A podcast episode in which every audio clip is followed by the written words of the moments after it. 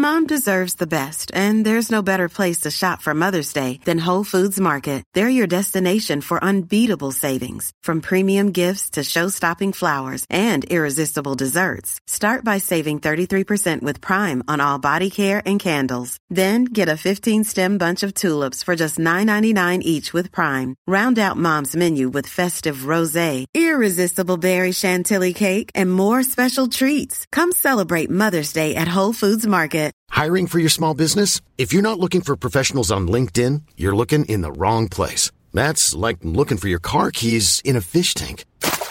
LinkedIn helps you hire professionals you can't find anywhere else, even those who aren't actively searching for a new job but might be open to the perfect role. In a given month, over 70% of LinkedIn users don't even visit other leading job sites. So start looking in the right place. With LinkedIn, you can hire professionals like a professional. Post your free job on linkedin.com/people today. Hey there, it's Michelle Norris. I'm host of a podcast called Your Mama's Kitchen. When I travel, I'm usually looking for a way to find a taste of home when I'm not at home. And one of the things I love to do when I am at home is entertain. And Airbnb allows me to do that. When I was in California recently, I rented a house that had a great kitchen. And when we were sitting around the table, we're all thinking, we're in someone else's house. Someone could be in all of our homes as well. If you have a home, but you're not always at home, you have an Airbnb. Your home might be worth more than you think. Find out how much at airbnb.com/host. It's, it's a whole bit sort of chappy and daring-do-ish. This video is brought to you in association with the Pima Air and Space Museum. Please check out the links below to the incredible collection that they have out there in Tucson, Arizona. So The First of the Few is a film that I am massively conflicted about, because on one side, I love it. I have a very personal connection to it. And on the other side, it's got issues, which we're going to get into. But let's start at the beginning. The first time I saw this film was when we moved over here from Canada, and my grandparents came over for a mammoth visit. It felt like they would never leave. And that was not a good thing at the time. And now that they're both gone, I wish it could have lasted longer. But one of the things that we had was one of our old tellies, VCR, ended up in my room. I'd hooked my Commodore 64 up to it and things. And my grandmother bought me a stack of movies, because that's what we used to do. We used to go out to her house, we'd go to the library, rent old movies. So we'd watch Westerns, we'd watch all kinds of things. I got to see, Leave Her to Heaven in black and white, which was really weird when you finally see it in Technicolor. But that was all my gram. She had this love for film. One of the films she bought me was very much like that Leave Her to Heaven experience, because it was this, Spitfire, starring Leslie Howard and David Niven. Now you'll notice on the box here, it's the other way around. It says David Niven and Leslie Howard, because this is the Samuel Goldwyn cut. Now Sam Goldwyn had the contract for David Niven. He released him to come over to the UK to fight. Same as Leslie Howard. He turned his back on his contract, got out of it, came over here and started making propaganda type films for the British government. When the film The Last of the Few arrived in the States, Goldwyn didn't like it for a multitude of reasons. So he created Spitfire. Now we're going to come back to this in a minute, because to understand it, we have to talk about the film. What is The Last of the Few Spitfire about? Well, it's about the Spitfire and the story of R.J. Mitchell conjuring up this miracle weapon. So let's have a little recap about it. So if you haven't seen it, you can either go away and watch it now. It is fab. You can find it online. But let's just do a quick recap. So what you have is Leslie Howard's version of the story of Mitchell, R.J. Mitchell creating the Spitfire. And it's really a Howard film. It is him doing the whole thing. You've got David Niven playing an amalgam of different test pilots all thrown together. Now, when I saw this film, it is very strange, because it is all over the place. The editing is nuts. And many years later, I was home ill from school, or it could have been a Saturday afternoon on BBC Two, the good old days when there was lots of war movies on. And there was this film, The First of the Few, which sounded oddly familiar. And as I watched it, it all dawned on me. This was edited to hell and was not the film that Leslie Howard intended. So let's talk about The First of the Few. It opens with Spitfires coming back after a sortie. They've lost one of their chaps. It's all a bit rum, but they've shot down a bunch of Germans. They have the most accommodating intelligence officer who's basically just writing down all their claims. Hello, Bunny. How'd you get on? I got an 88 and had a crack at the door. Good, Georgia. That's great. It's, yeah, it's a whole bit sort of chappy and daring-do-ish. This CO is coming in a bit hot. He's a bit damaged. He crash lands, damages his ankle, and across the field goes running the station commander, Jeffrey Crisp, played by David Niven, pulls him out of his plane, and the squadron leader says he doesn't need an ambulance, he needs another aircraft because there's hundreds of them up there. Yeah, it's going to be like that. But anyways, the pilots all go to dispersal, and they start talking about the Spit.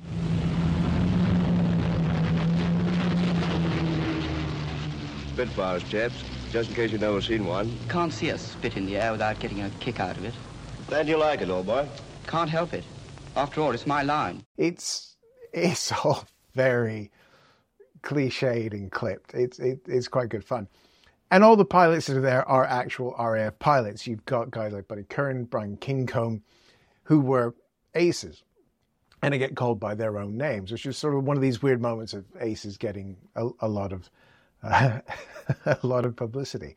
So for the spotters of you there, the Spits are Mark 5s, because this is 4142 that is being produced, 501 Squadron, and it's they're on rest, they're having a break, and they get roped into making this film. Interestingly, you'll notice a few sergeant pilots coming up being very deferential to the officers, who then don't really show up again, because all the officers go to sit outside dispersal, and the sergeants are banished. Anyways, Chris starts telling them the story of Mitchell, and it's sort of weird, sort of, he just starts telling them the story. There's not sort of, can you tell us the story, sir? And off they go, and it goes back to 1922 when the Schneider Cup is won by Supermarine and Mitchell's Sea Lion, which is powered by a Napier engine. There's a weird sort of thing where Crisp shows up, and he's very catty. He's David Niven turning his performance up to 11 here. He's a bit of a philanderer. The first date he brings home to the Mitchells is a married woman. That doesn't make it into the Spitfire cut, interestingly enough. Makes you think, doesn't it? Oh, mustn't think too much. Well, as my husband always says, he who flies and flies away lives to fly another day. Who said that? My husband. Didn't you know I was married, dear? No, congratulations. Oh, thank you. Oh, drinks. But things sort of jump forward a bit, and you basically have this buddy act with Mitchell as visionary and Crisp as comic relief. Now, it's quite specifically set up for that, because throughout the film, Mitchell is talking about what is needing to come. He, if you believe the film, kind of comes up with the modern plane fighter on his own, this unbraced aircraft, which is ironic because the first racing plane he makes, the S4, which is unbraced, crashes because it's unbraced, unless you believe the film, and it's because Chris blacks out. Getting ahead of ourselves. So the whole premise there is Mitchell as visionary and Chris as disciple, the man who believes in his friend. And this is important because the only person with an actual character arc in this entire film is David Niven. Because as things progress, as we go through the S series of aircraft, we have the S4, which crashes, we have the S5, which wins the Schneider Cup, and the 6 and the 6B, which retain it for Britain. Crisp is getting more serious as the film goes along. He starts understanding what his friend can see, and nobody else can, that there is something coming. Poor old Kinkead. How dare I go on with it? Calling it a life's work when all it does ultimately is to destroy life. No, no, shut up. Don't talk like that. I'm no prophet, but I know you hold a tremendous future in your hands. Something for England, for the whole world, maybe. And you can't pack up now. You can't stop, whatever the cost. And that's what this film is all about. It's a very 1940s patriotic film, because Mitchell works himself to death building the Spitfire, and that is the key point. He's willing to sacrifice himself, even though he has a young family and a wife. What is more important is saving Britain. And working all the way through that cancer is him giving out his all so that his country and his family can be safe as part of the greater good. Sacrifice is the key there. And the film really just sort of builds on this. And it's not subtle at all. You know, they go to Italy and it's literally comedy Italians left, right and centre. Actually, my favourite part of the film. In the name of our greater Duce, I offer you the welcome to this inspiring city of Venice. Silenzio, everybody. Here is a telegram from the Duce. It is in English. In your honor, of course. Thank you. Welcome to our English friends. The sky of Venice will see the epic duel. The victory of the Italian pilots will see the dawn of the new fascist empire, Mussolini. You know, my friend, we have a say in Italy. Il duce ha sempre ragione. The duce is always right. When he's so confident, that means we cannot lose. Welcome. It's brilliant. They're sort of plastic set Venice and things. But the aircraft that they've recreated and used in this are superb. The S-series flying boats are absolutely beautiful. Now, it's not without tragedy. You have the S6 crash where Sam Kinkead gets killed. That's included. You have the money issues. You got Lady Houston comes in, who's determined to make sure that Britain is fierce again on land and sea. And it's Mitchell who convinces her that it needs to be in the air. Mrs. Scream, painfully patriotic. They say she sleeps covered with a Union Jack. Laugh. That's all they can do. Nobody seems to be worrying much about our country these days, although I'm doing my best to make them. Yes, so I see. They won't believe me. But I can see something. I can see England in danger. So she writes the check. Never is it mentioned that she's basically a closet fascist. We don't mention those sorts of things in these sorts of films. Now, the film ends with the Spitfires scrambling to intercept a raid. The CO can't make it. He's still got his dodgy ankle, so Chris pulls on a life preserver, still with tie and everything, because, chap. And off they go. They run into about 100 Heinkels and proceed to shoot most of them down. Bunny Kern gets killed, which is funny because he survives the war and ended up living to a ripe old age. But Crispus, I'm going to get the bastard. It doesn't say bastard, but that's the sort of thing. So he goes off and shoots down the 109. That kills Bunny Curran. There's a 109 coming up behind you. Look out, Bunny, it's right behind you.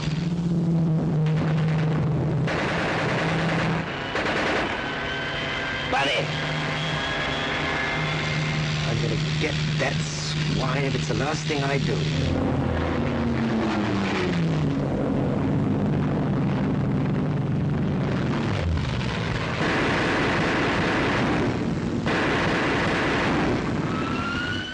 And finds himself on his own as the controller calls them back, saying, come on home. Crisp finds himself flying in the sky, slides canopy up, looks up to the beautiful clouds and the sun, and says,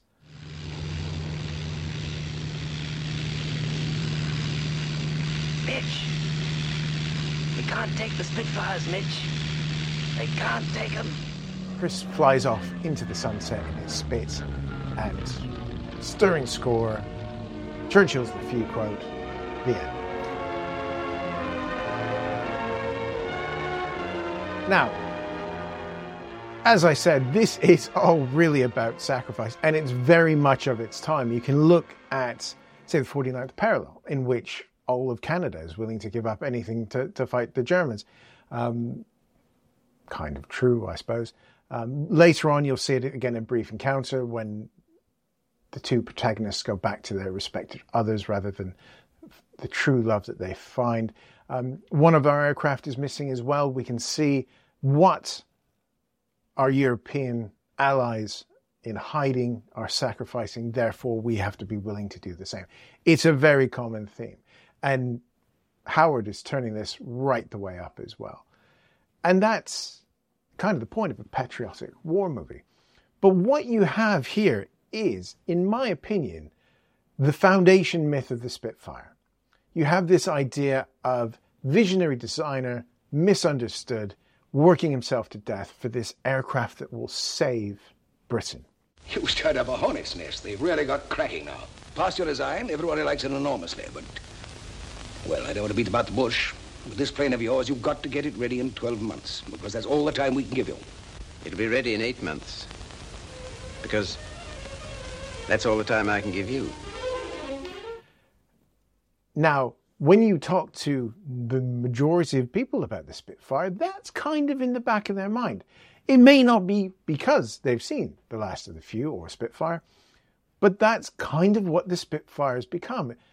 The designer who killed himself to make sure that this thing was there ready to win the Battle of Britain. And I've fallen out with a couple historians over this. It didn't win it. Probably was good to have it around, let's be honest. But yeah, Hurricane, wonderful bit of kit. Also, yeah, designed by a genius. But that's where these sorts of things bubble up from. And, you know, if the truth doesn't sell, print a legend sort of thing. What you've got in Howard as Mitchell is what one would expect of a genius designer. Deferential, upper-class sort of chap. Mitchell was nothing of the sort. He'd worked his way up. Same as Cam at Hawkers. They both worked their way up from the shop floor. They were both not afraid of using industrial language. And when Supermarine decided to name the Spitfire, he called it a bloody silly name for an aircraft. Not like in the film where he's designing a funny sort of bird. But it isn't exactly a bird I'm creating, is it? At least it's a curious sort of bird. A bird that breathes fire and spits out death and destruction. A Spitfire bird. No, not really. It's an odd sort of film. And it's one of those things that you can look at. And this is going to be a stretching analogy. In a bad way, you can look at how Gone with the Wind codified Last Cause narratives. In the same sort of way, Last of the Few did the same sort of thing for Spitfire, because that's what it is. It looks beautiful. It's an incredible fighter aircraft, but it's not this miracle weapon. It does happen to help that there's lots of them. And lots of people are going to disagree with me, and I can think of one historian who really will disagree with me. But it's interesting, because what happens when you take a film like this and you send it somewhere else? And this is what happens, because when our friend old Sam Goldwyn gets it, he hates that his star is comic relief. He doesn't care that through the course of the film, Chris goes from cad to gentleman officer who's willing to do whatever he can for the cause. He wants to put Chris front and center. So a lot of the sort of more interesting bits with the married woman, the chatting up anything in a skirt, all of that sort of goes, it's chopped about, and it becomes a very different sort of movie. Now, the other thing that happens is this is Howard's second to last film, because on the 1st of June 1943, he's flying back from Lisbon on a DC-3, a BOAC flight, 777, and he's shot down by the Luftwaffe. And there's all these conspiracy theories around the fact that the Luftwaffe went looking for him because they were patrolling further out into Biscay, all these sorts of things. It's all crap. See Chris Goss's bloody Biscay for that, because he actually spoke to the pilots who shot him down. And Oberleutnant Herbert Heinz, who was one of the pilots on the Ju-88 from KG-40, recounts that on their return we were told that we had shot down a civilian aircraft with VIPs on board. I can still remember quite clearly that we were all rather angry, particularly because no one had told us before that there was a scheduled flight between Lisbon and the UK. If they had, it would have been an easy thing for us to escort the DC-3 to Bordeaux.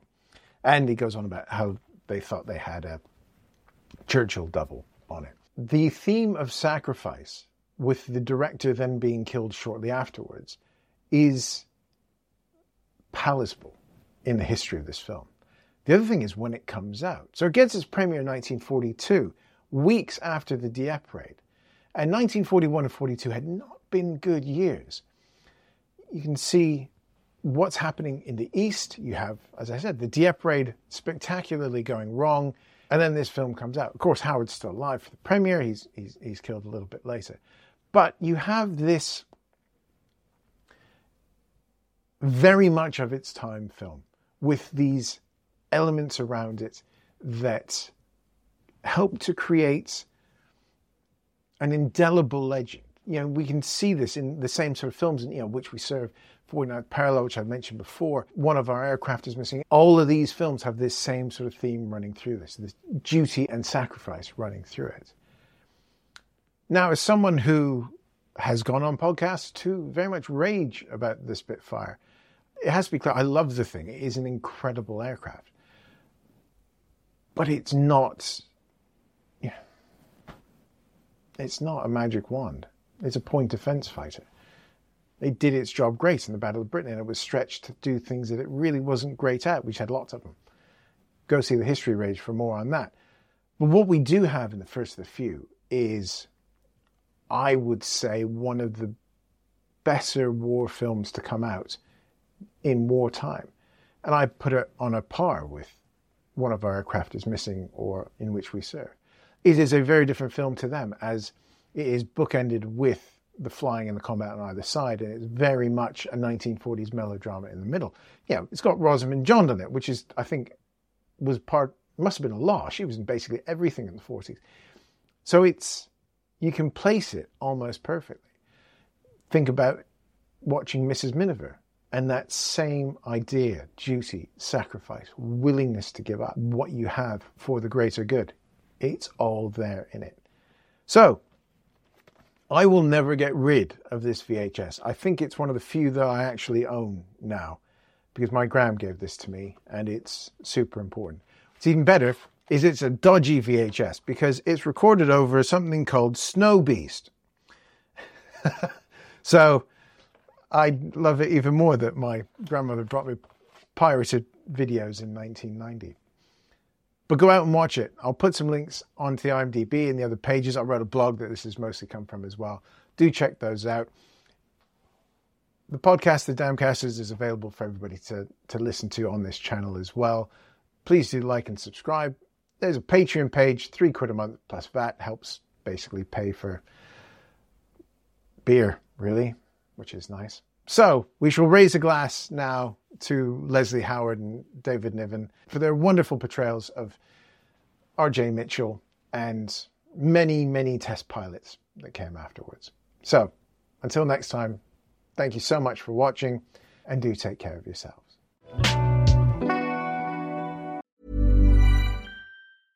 Hey, it's Paige DeSorbo from Giggly Squad. High quality fashion without the price tag. Say hello to Quince. I'm snagging high-end essentials like cozy cashmere sweaters, sleek leather jackets, fine jewelry, and so much more. With Quince being 50 to 80% less than similar brands.